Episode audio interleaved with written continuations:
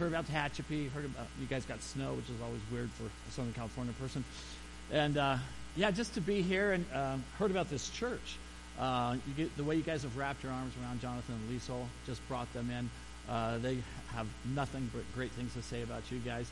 Uh, I was telling Nathan as I was uh, there with my wife watching and singing along with the words. You know, you can tell a lot about a church by the content of the songs that they're singing, and uh, just uh, you know, obviously, man, first time in this building, getting to meet most of you.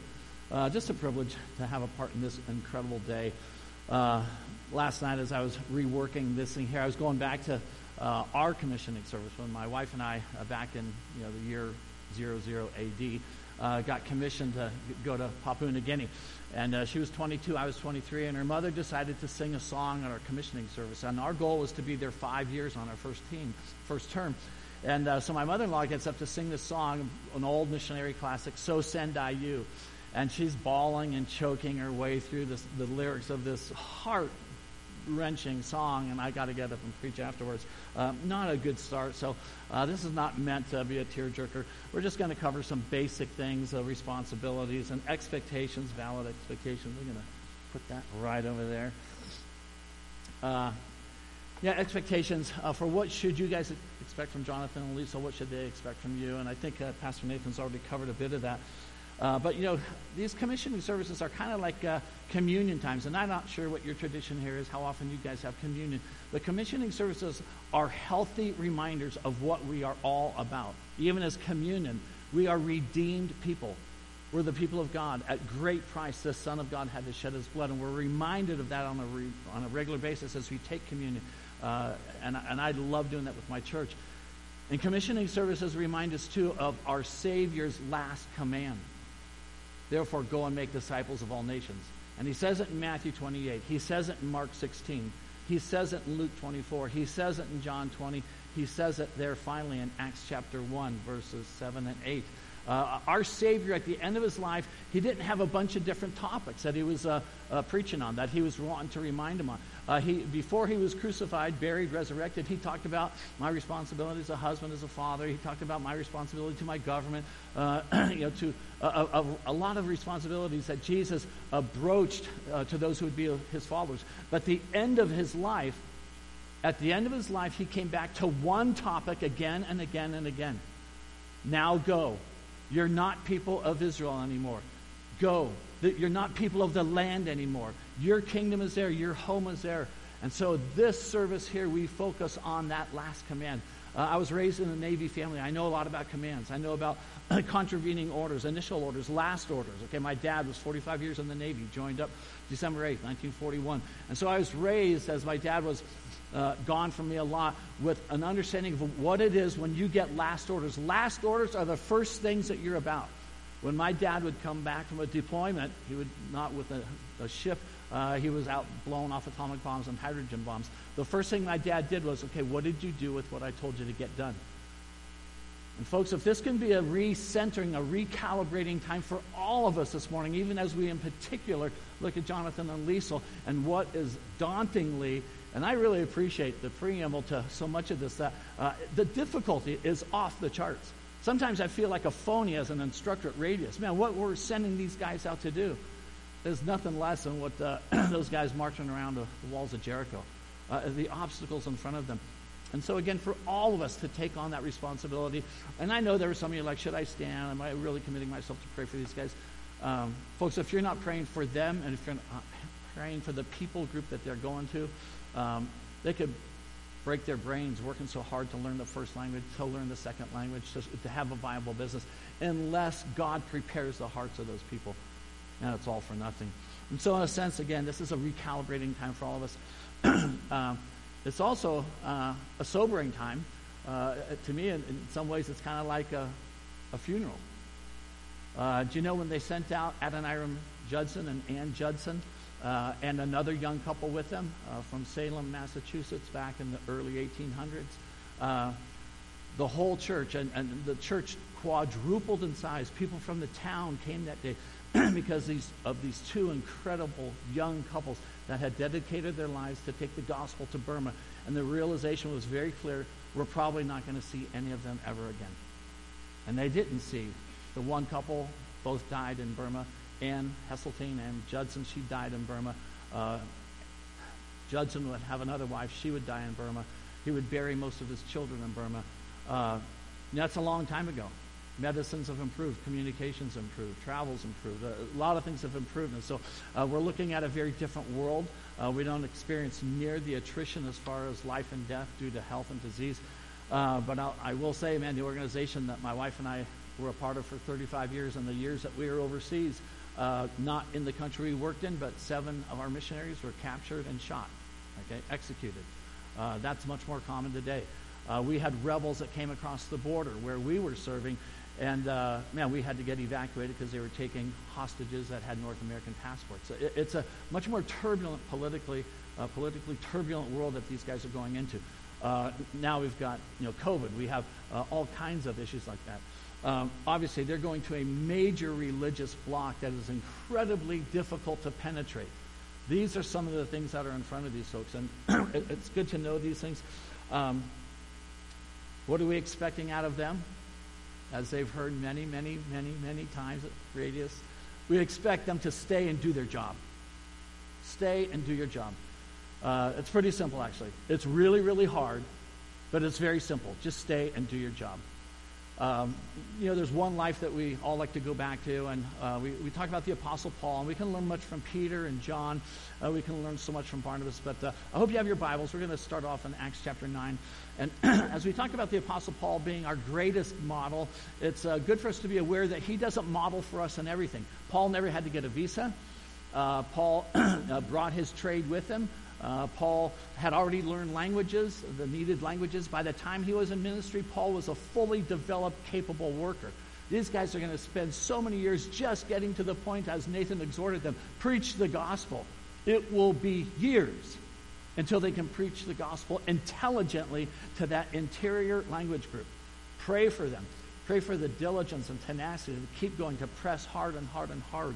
Uh, for my wife and I, uh, we lived in the jungles of New Guinea for seven years before we saw the first person come to Christ. And we were jumping up and down singing hallelujah. Uh, and you will be too when you hear about the first people that understand the gospel from their lips. All the tithing and giving and praying will be worth it when that first person comes to Christ. But understand this when that first person comes to Christ, they're just getting started. We were rejoicing when the first people came to Christ, and I'm thinking, man, seven years. And then it hit us. It's going to be so much, it's going to take so much more time to see these baby believers, these baby Christ followers develop individually to maturity to where a church could be formed among them. So it took us another 13 years we, to see a church formed. We did not intend to stay in New Guinea 20 years. That's just what it took. Okay, and as these guys go to Southeast Asia, South South Asia, um, one of the things that they've been trained uh, to think in terms of decades. How long is it going to take? till it's done. Till it's done, till there's a healthy church there. We look at the Apostle Paul back in Acts chapter 9. Let's just be reminded of some basic things uh, that, in particular, are in front of them, but we should all be understanding our place in this. we know that Paul uh, gets knocked off his donkey on the road to Damascus, and uh, he has that face to face interaction with Jesus. And anyway, he goes into the town of Damascus because he's blinded, and it says in verse 10 In Damascus there was a disciple named Ananias, and the Lord called to him in a vision, Ananias. And the Lord said, and He said, Yes, Lord, he answered. The Lord told him, Go to the house of Judas on Straight Street and ask for a man from Tarsus named Saul, for he is praying. In a vision, he has seen a man from Anan- named Ananias come and place his hands on him to restore his sight. Ananias gets the call. Ananias gets the call from God. And what does he do? Yes, my God. Does he salute and head down there? No, he starts playing 20 questions with God. No, is he instantly obedient? That, that's, you know, that's the overwhelming response of Scripture. Uh, when Moses gets the call from God, go back there to Egypt and get my people, bring them out, what does he do? Starts playing 20 questions with God. God has to put him in a half Nelson, slam him from that. And so finally, you know, Moses taps out. Same thing with uh, Jonah. Moses gets a clear call. You go over there and preach to the Ninevites. Heck no. He goes 180 degrees. the overwhelm, you know, people thought, man, and I'm, I'm sure they have had to answer this question numerous times. Tell me about your call. you know, one of the fun things to do Uh, it, it, happens within the first week as new students come down to Radius. Uh, we start, uh, everybody gives their testimony, and um, a couple people talk about their call. And then after a few days, people finally develop enough confidence to be able to say, I never had a call. I read Jesus' words, and I said, okay, I'll do it. I'll do it. I'm, the most common thing is, I'm really afraid, and I don't want to do it. And we commend that. That's a very healthy starting place to pursue this thing, this audacious thing, because the Word of God alone is authoritative enough for that to be the reason we step forward. Because our Savior spoken, our Savior has made His intent crystal clear. And I tell you what, I remember I, I was raised underneath a youth pastor. I hated the guy. I just hated the guy. I mean, his words brought me to faith in Christ. But as soon as you became a follower of Jesus, he was hammering us and hammering us on Jesus' command to take the gospel to the nations. He would tell us on a regular basis. I was raised in San Diego. I was big time into surfing and loving life down there. And he would tell us on a regular basis San Diego doesn't need another youth pastor. I've got it covered. Get out of here. And a ton of us did. It's exciting to meet with some of your elders, you know, and hear their heartbeat. Man, talking with Mike last night, oh my gosh. And to see that heartbeat here, we want to see them be the first of many, many, many. When I went off uh, on a train to go back east to start my training, there were 13, 12 other folks. There were 13 folks from our youth group. And every six months, there'd be another few people going, going, going. Um, the call. Ananias gets the call. I don't think so. The fact is, if Jesus came through this door and he started walking down the aisles, I want you in Zimbabwe, I want you in Namibia, I want you in Tajikistan, I want you in India. Most of us would say, yeah, I don't think so. yeah. I mean, clarity of the call isn't the issue. It's a willingness to obey the clear words of Jesus. And folks, you've got a big job to do here in Tehachapi. And I'm not trying to imply that everybody ought to be following them out to South Asia. That's not what I'm saying. But I'm looking around here and I'm seeing a lot of folks that are young enough and healthy enough to where you better be ready to say to the Lord Jesus, why did you not do this? I, I realize a lot of folks, they grow up in the faith and they, they don't hear the clarity of Christ's last commands until they're in their 40s and 50s. And, and not just, you know, I don't want to hurt anybody's feelings, but that's really not going to be a great age to start down this thing. Um, they got the call, or Ananias got the call. And here's, here's uh, as we read further, Verse 13 Lord, Ananias answered, I've heard many reports about this man and all the harm he has done to your saints in Jerusalem, and he has come here with authority from the chief priests to arrest all. I don't think so, Lord. Verse 15. But the Lord answered, said to Ananias, Go! This man is my chosen instrument to carry my name before the Gentiles and their kings and before the people of Israel. I will show him how much he must suffer for my name. And that was the first thing See, the other disciples, they had seen Christ crucified. They had a strong visual on that. Paul hadn't seen that. But he's going to be informed by Ananias. You're going to suffer a lot. And Paul would pass on that message, that, that foundational message to be a follower of Jesus, there is suffering involved with this. And everywhere Paul will go, we'll read it in Acts chapter 14 in a couple minutes. And then to Philippians, he's very clear, man, it's been given to you not only to believe in him, but to suffer for his name. That's who we are. And guys, it's, it's going to break your heart, some of the things they're going to go through. Some of the things the boys are going to go through. Uh, difficult things. Uh, putting our three kids on an airplane and seeing them fly off to a boarding school for months at a time. Uh, hard. The price tag on their marriage, the price tag on their kids. There will be some of you that will be flirting with the idea of, man, maybe you should come home for this one things within their families, events, major events within their families, they will miss out on. Let's all stiffen up. Say, you got a job to do. As a church, back them up. When they're wobbling, back them up. Guys, you knew this was coming. We're praying for you. We're standing behind you. And then you know what, folks? You do the same. As a church, uh, our church that sent us out, we had a, a service so similar to this, and Elders of the church came up and laid hands on us. By the time we came back on our first furlough, half of those elders were gone, and a big chunk of the church. The issue came up, and it was just tragic. Um, you do your job here. Do your job in Tehachapi.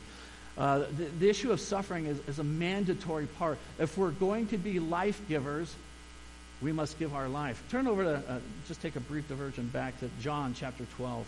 And this has been a, we call it the immutable principle of being a life giver. The immutable principle. This comes from, these are the words of Jesus himself. Do we want to be spiritual life givers to others? This is 101 if we really want people to get life, the life of Christ via our message. If we want God's anointing on our message, here's what he says, the Lord Jesus, chapter 12, verse 24. I tell you the truth. Unless a kernel of wheat falls into the ground and dies, it remains only a single seed. You know, the death and degradation process of the single seed, the little kernel of wheat that goes into the ground, it semi rots. It, it does all of its degrading out of eyesight. It's by itself, it's lonely. It's hard on the outer shell of that piece, kernel of wheat or kernel of corn, either way. It says this But if it dies, it produces many seeds. And you know, you, many of you have gotten to know Jonathan and Lisa enough to know they're a pretty honking capable couple. They could carve out a living doing a lot of things. They are not needing to go to South Asia to make a living. That's not why they're going. Uh, very, very sharp couple. And they've died to all those things. Died to them all. Uh, who doesn't want security? Who doesn't want to know that they're going to live to XYZ age? Who doesn't want their kids raised with really good schools and a community of Christ followers where they're going to hear the gospel from many teachers and watch godly Christian families all over the place? Who doesn't want that? And they've said, oh, that's okay. We're not going to live our life based on those things. Because why? Because they love going to South. They're so giddy about getting on a plane and, and heading to that part of the world. They really got a thing about chai, tea. That ain't it, guys. They're not going there because they love chai. They're going there because there's a whole language group. There are many of them. Right now, and some of you heard this already, right now, do you know there's roughly 3,100 languages on this planet? Whole languages with nothing of the gospel. That's the challenge before this church to pick off as many as you can. The man who loves his life will lose it, while the man who hates his life in this world will keep it. They're staking everything on the fact that heaven's real. If heaven's not real, if this is all there is, what a cruel joke. What a cruel joke to have expended their lives in the way that they're going to be expend, expending them. Suffering's at the very beginning, middle, and end of this journey. Uh, turn over to Acts chapter 13, and we'll see uh, a wonderful next thing that uh, I think is super encouraging. That you know, as they were down at Radius, we realized that the church that they had been a part of previously, it was not going to be a, a, a, real viable situation, and we had two uh, individuals, two couples actually, that are with us this year at Radius, and uh, it's just tough when people don't come from strong, healthy, sending churches. And sometimes they had been that in the past, but they passed through that stage, they're not there. And to see these guys land with you. Do you know that we look at Acts chapter 13 and we will call this typically Paul and Barnabas, Barnabas' commissioning. But you know what? Paul had already gone on a few journeys. He'd gone over in the Trans Euphrates area. Uh, we read about that in Galatians chapter 1. He'd been down there in the south, in, the south, in uh, Syria, and Cilicia, been to Arabia. Uh, but he wasn't sent by a church. And the difference is everything. The difference is everything. To have a body of believers they, that, that they can be under their godly authority, that you guys can be praying for them, supporting, asking questions, and yes, a few years from now, maybe an occasional visitor. They're going to be in a very exotic situation, and basically the word to the church is no trespassing. Keep out. We got a job to do. And they do. Um, when we were there, we saw the changing of the guard in regards to this. Uh, when we first moved to New Guinea, the world was gigantic. Seriously, Columbus was still sailing around in boats. and uh, nobody, nobody wanted to visit us. But you know, even though we lived, you could actually see the ends of the earth from where we lived. I mean, it was an exotic place with capital letters. And uh, as the world shrunk, travel got better. Man, hey, can we come visit? At first, we are like, yeah, that'd be awesome. Uh, then we realized how much time we were losing to the ministry. So, uh, anyway, just a preemptive word on that. Uh, chapter 13, verse 1. In the church in Antioch, there were prophets and teachers Barnabas, Simeon called Niger, Lucius of Cyrene, Manaen, who had been brought up with Herod the Tetrarch, and Saul. While they were worshiping the Lord and fasting, the Holy Spirit said, Set apart for me Barnabas and Saul for the work to which I have called them. So after they had fasted and prayed, they placed their hands on them and sent them off. Of the leadership team with that very strong church in Antioch, two out of five of the leaders were designated. You guys go. That's a pretty heavy duty percentage. That's 40% of the leadership team that was dedicated to completing the words of the Lord Jesus. And you go. They had, by at this point here, they'd realized, man, there's a lot of situations out there uh, that don't have the gospel, and the words of Jesus was finally beginning to take an effect on them. Oh, we keep going. Turn, turn in your Bibles over to Acts chapter 14, another thing that's in front of these folks here. And, uh, you know, we're skipping over so much. Uh, we, we, read about Paul's first time in Pisidian Antioch. We read about his time in Iconium. Uh, that's in chapter 13 and 14. Uh, Paul basically preached. He got kicked out. He got kicked out. He got kicked out. He got kicked out. After there were believers in every one of these areas, Paul would eventually get kicked out. So now we get into Acts chapter 14. They're over there in Lystra, and uh, Lystra and Derbe, and uh, these guys from Pisidian Antioch and uh, Iconium, they come following Paul. We pick up here verse 19. Then some Jews came from Antioch and Iconium and won the crowd over. They stoned Paul and dragged him outside the city, thinking he was dead. These guys are really good at stoning. I mean, how, how, what did Paul look like after this? They dragged him out of the city. Man, stone, stone, stone, stone. Uh, I can't even imagine how mangled his face was the bruising, the swelling, the disfigurement. They drag him out of the city thinking he was dead. I mean, they know how to check for a pulse. These guys aren't morons. They killed people back then. They drag him out of the city. They think, they're thinking he's dead. Verse 20. But after the disciples had gathered around him, he got up and went back into the city the next day, he and Barnabas left for Derbe. Guys, there's going to be times for you to say to them, Get up, guys. Encourage them, get up. Yeah, that was a really hard season you just went through. And for some of you that, and maybe you're going to take a dislike to Pastor Nathan in a few months here and just like you're going to go quietly looking. You know what? Suck it up. Stay. Do your job. Dive into this church. Be responsible. Talk to your neighbor. Be involved in clubs. Be involved with the neighborhood. Be, be the church here in Tehachapi or wherever you work. Do your job. Just freaking do your job. Because we're expecting them to do your job. Get up. Get up. Yeah, you're pretty mangled right now. That was hard. We've had graduates lose children overseas. This will be in front of these folks. There will be situations that terrify them for their two little boys to move to a safer climate, to move to a situation. Um, the people group that they're going to, the what do you want to call it, the, the, no, the religious block they're going to, aren't historically that hostile to Christians. But there is hostility there. And uh, their kids are going to feel it. They'll feel it. They're wise people. They'll, they'll, they'll mitigate that and lessen that with, with, wisdom. But the fact of the matter is, man, we, we cannot be looking for thriving. We talk a lot about this uh, with our Radius students. Get over thriving. You, know, I appreciate it. I didn't, I didn't hear that in the songs. We don't read anything about that in Scripture. You know what we are out to do here and there? To endure. Endure hardship. You're not doing well. Well, you kind of expected that. And your marriage is really feeling the stress. You kind of expected that. And the kids aren't getting near enough, near enough time. You kind of expected that. They're not going to South Asia, again, to raise kids, to work on their marriage, to have great theological studies, to, to, to, to, to do the culture of that particular area, to drink chai tea. They're not going there. They're going there, as we see in Acts chapter 14. Let's keep going. Verse 21. They preached the good news in that city and won a large number of disciples. Then they returned to Lystra, Iconium, and Antioch, strengthening the disciples and encouraging them to remain true to the faith.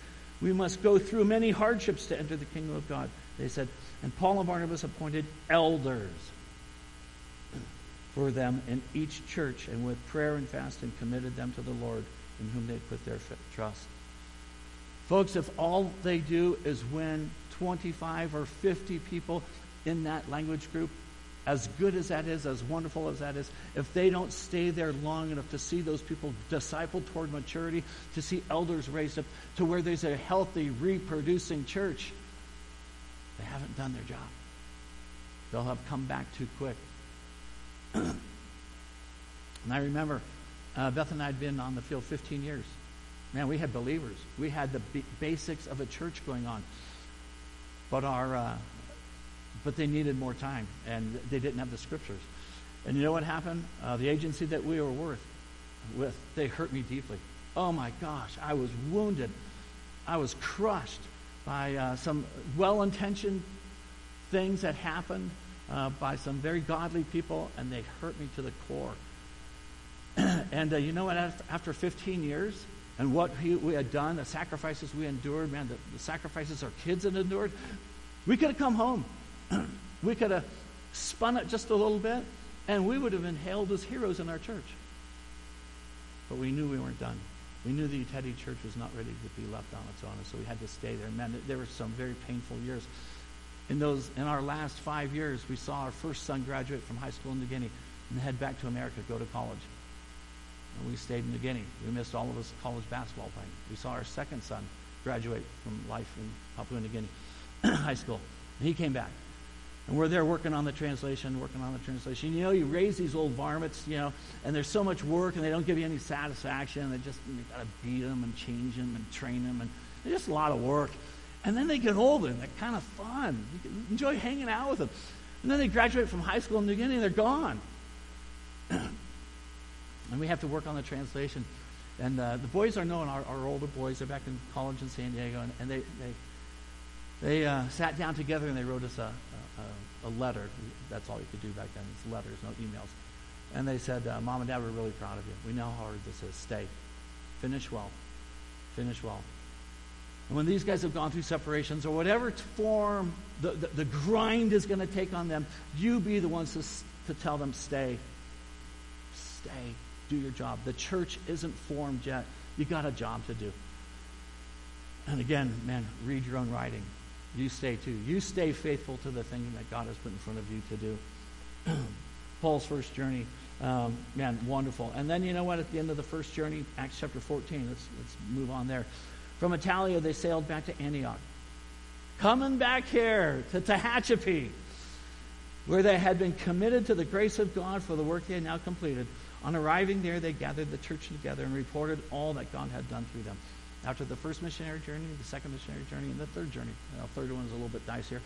But uh, both those journeys, they reported back to the church in Antioch. They are under your authority. Pray for them. Use that wisely. There's going to be many situations you're going to have to look at Christar you're going to have to look at some agency, other leaders out there for some direction, okay? Understand that balance well because the, the issues they're going to be dealing with are very, very, very tricky. Very tricky. But you are their church. And you know what? When the boys get old enough and they, uh, and this happens to many of us, uh, they got to come back. They got to call home somewhere. They're going to be coming back to you. And as our boys lived with families in the church, some of you guys are going to become their aunts and uncles, parents, uh, so to speak, their substitute. Uh, be ready, church. Be ready to take their kids back when that, that point in their life comes along. Uh, those are blessed things. Um, they really are. Uh, but uh, look down the road. A lot of things are coming at you. And then I hate to hate to bring this up, but um, feel like I should turn over to Acts chapter 15, verse 36. Sometime later, Paul said to Barnabas, let us go back and visit the brothers in all the towns where we preach the word of the Lord and see how they are doing. Paul had the intention of going, beginning to go back through that area that they had covered in the first missionary journey. And Barnabas, this guy Barnabas, who had been such a dear friend, the son of encouragement, who had actually uh, uh brought Paul, who had such a bad reputation, he brought Paul into where the other apostles could actually see his face and hear his heart. And that's how he was accepted in uh, to the initial apostolic group. Barnabas, his dear, dear friend, uh, he wants to go back on a second journey where they had previously gone. In verse 37, Barnabas wanted to take John, also called Mark, with him. But Paul and Barnabas did not think it wise to take him because he had deserted them in Pamphylia and had not continued with them in the work.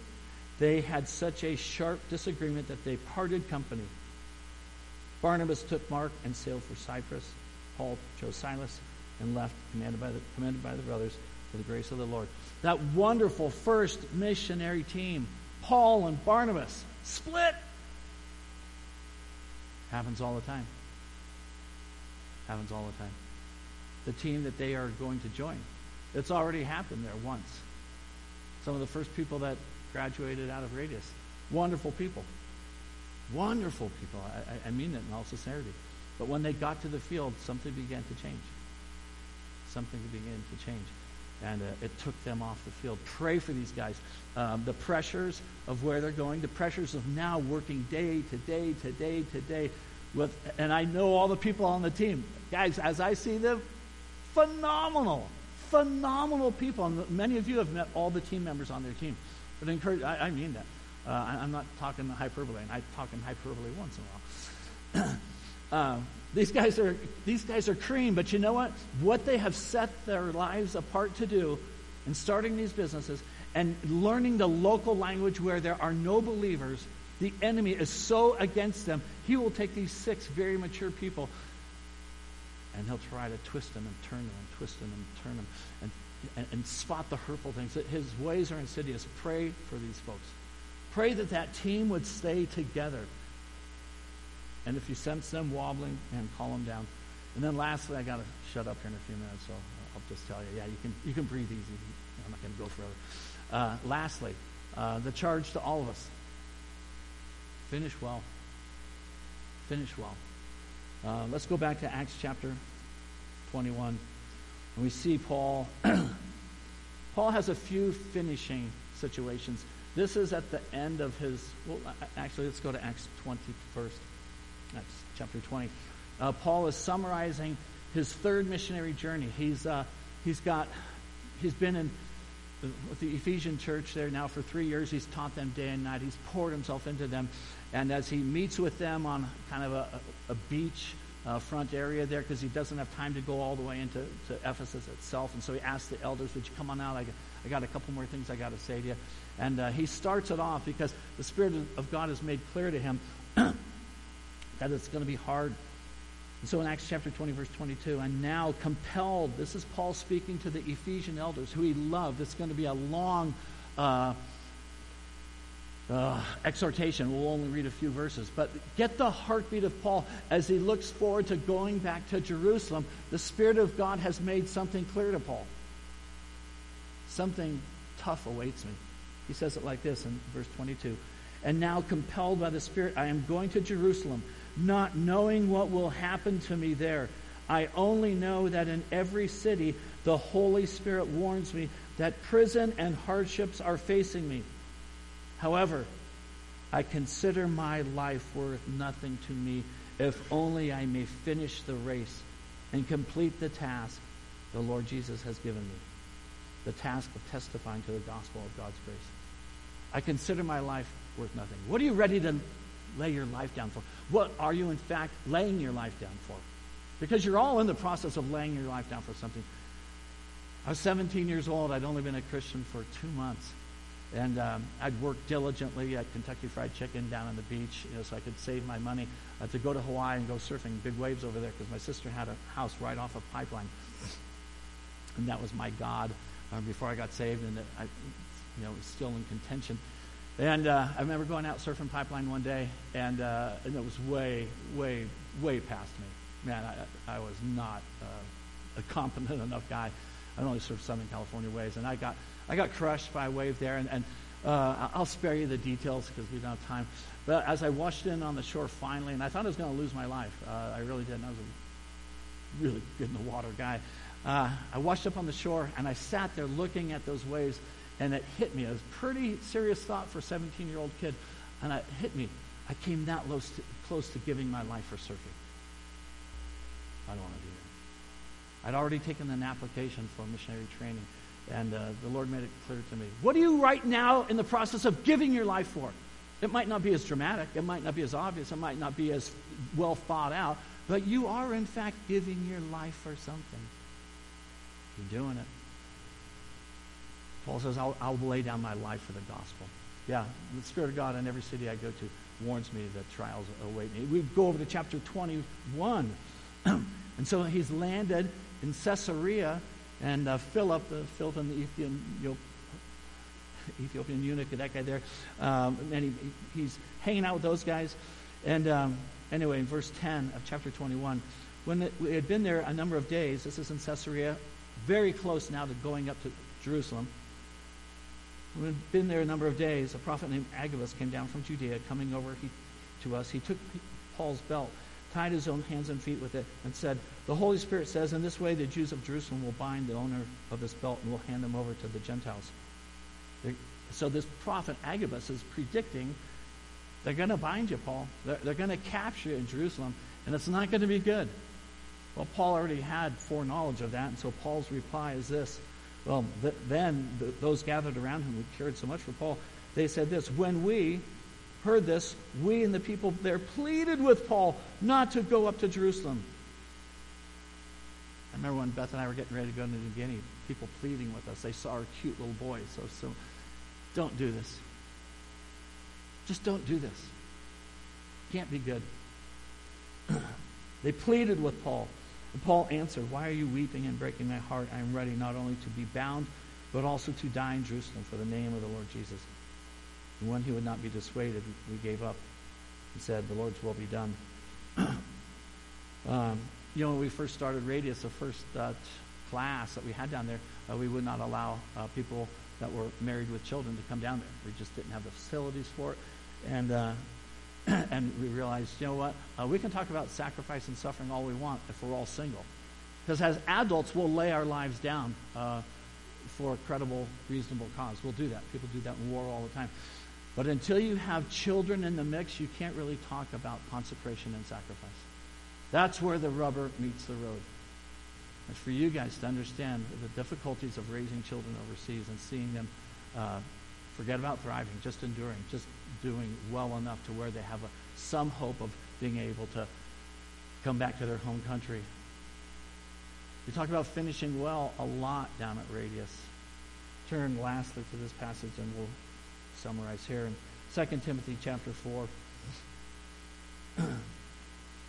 uh, this is uh, 2 Timothy, if, if, you've read your Bibles much. It's a pretty, uh, man, it's a heartrending book.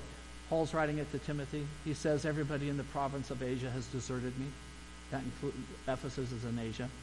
Uh, Paul's in the last prison cell. He's not in the prison cell that, that he would end up in at the end of the book of Acts. This is a prison cell that he would be let out from. And uh, church history has a couple different things, but he would go from here to his death. And so Paul is uh, summarizing, he's giving his, his parting final thoughts. and listen to this. Paul says this in verse 6 for I am already being poured out like a drink offering, and the time has come for my departure. Guys, you're going to be there. We're all going to be there. Man, I, I look at these guys and, I blink my eyes. And it was like two minutes ago, I was young and healthy and, you know, had hair and wasn't fat, you know. And uh, I looked awesome, you know, back when I was 23. I suck now, okay? And you got a mixed group here, okay? So you guys are looking great, but you're going to suck too. Just, you know, wind it forward a little bit. Uh, hey, it's all happened to you. It's all happening to you. And Paul now is at the end of his life, and I don't know what he's like when he was 30 or 25. Was he ripped? You know, was he yoked? I don't know. You know. Who knows? But he's an old guy now. He's bent over. And these, you're going to watch them grow older, some of you guys. To be able to say, like Paul did, I'm being poured out like a drink offering, and the time has come for my departure. I have fought the good fight. I have finished the race. I have kept the faith. Paul had, his voice isn't wavering now. He knows he has finished well. The, th- the race the Lord marked out for him, he had run it and he had finished it. Man, I haven't been here with you guys that long, but I'll tell you what, I'm excited as I see some people really serious about their walk with the Lord. But I got to say this too. If you're like my church, we got a lot of folks that are really excited about, man, finding the thing that God has for them, running the race, and finishing it well. We got a lot of people like that. Now we've got guys that are riding along on the coattails. I'm part of an awesome church. My church is doing this. Blah, blah, blah, blah, blah, blah, blah. What are you doing? You're going to wait till you're 50 to wake up and kick it in gear, find out what is that thing the Lord has for me to do. And I'm so grateful for a youth pastor. We call him the youth pastor from hell. Nobody really liked our youth pastor. But he got us going in the Christian life as soon as we got saved. Find that thing God has for you. So Paul finishes this. And I've kept the faith. Now, because he has kept the faith, he has finished the race. Because of that, Paul will say, Now, there is in store for me the crown of righteousness, which the Lord, the righteous judge will award to me, and I don't have time to get into the whole thing of the, the different crowns, but look at the way that Paul panted after righteousness and the frustration of not being able to find righteousness in the law and the freedom he experienced when he realized, man, the righteousness is attainable by faith. That freed Paul to sing and leap and not look at himself and, and how incapable he was of keeping the law. He wanted righteousness. The crown of righteousness was the most precious one to him because it had eluded him for years of his life. He says, I'm going to get the, me, I'm going to get that crown of righteousness, which the Lord, the righteous judge, will award to me on that day. And here's our hope. and not only to me, but also to all who have longed for his appearing. Have you lived life in such a way? I'm dying to get out of Tehachapi. I love my kids, love my grandkids. Get me out of here. I want to be with my Savior. This world holds nothing for me. I'm not living for retirement. I'm a part of a group of guys in San Diego. We just we did this 15 years ago. We're done. We're, we're not we're not talking about retirement. We're never going to do it. They'll have to drag me kicking and screaming out of radius when I'm babbling and you know, drool coming out of my mouth. That's probably not that far away. but are you living for retirement? Or are you living to find the race that God has for you and to run it well? Brothers and sisters, they've got to do that. They've publicly, and we talk about this a lot, talk as big as God has led. They have told all of you, many of you guys, their goal. They put it out on this is what God has for us. Hold us to it. Do the same. Do the same. What's the goal? What's the target? What's the race God has for you? Find it. Tell others. Make it hard to turn around. Make it hard, make it hard on yourself to go back to live the casual Christian lifestyle. Speak big. We have a big God. And he needs people living a big Christian life in Tehachapi, Antelope Valley, Kern County, Southern California. Do it here and raise up your kids to do the same thing that they're doing. I didn't know I married a, a girl, my wife, and she was raised by her parents to be expendable. We loved you, honey, but you're expendable for your king. Raise your kids. We'd love to see more of them at Radius, not because we want them at Radius. We want them to team up with these guys in other places that are so desperately needy. Let's pray. Father, thank you for this church, the leadership here, the rank and file, people that will dig deep, put off things that they would like to do to support this couple and others that will follow them. Lord, we pray your blessing on Jonathan and Lisa. May they start well. May they keep their heart right with you and with their partners, Lord. May you anoint their times of language study. And Lord, we long eagerly for the day when there are believers in a church in that part of the world. Bless them, we pray. In Jesus' name, amen.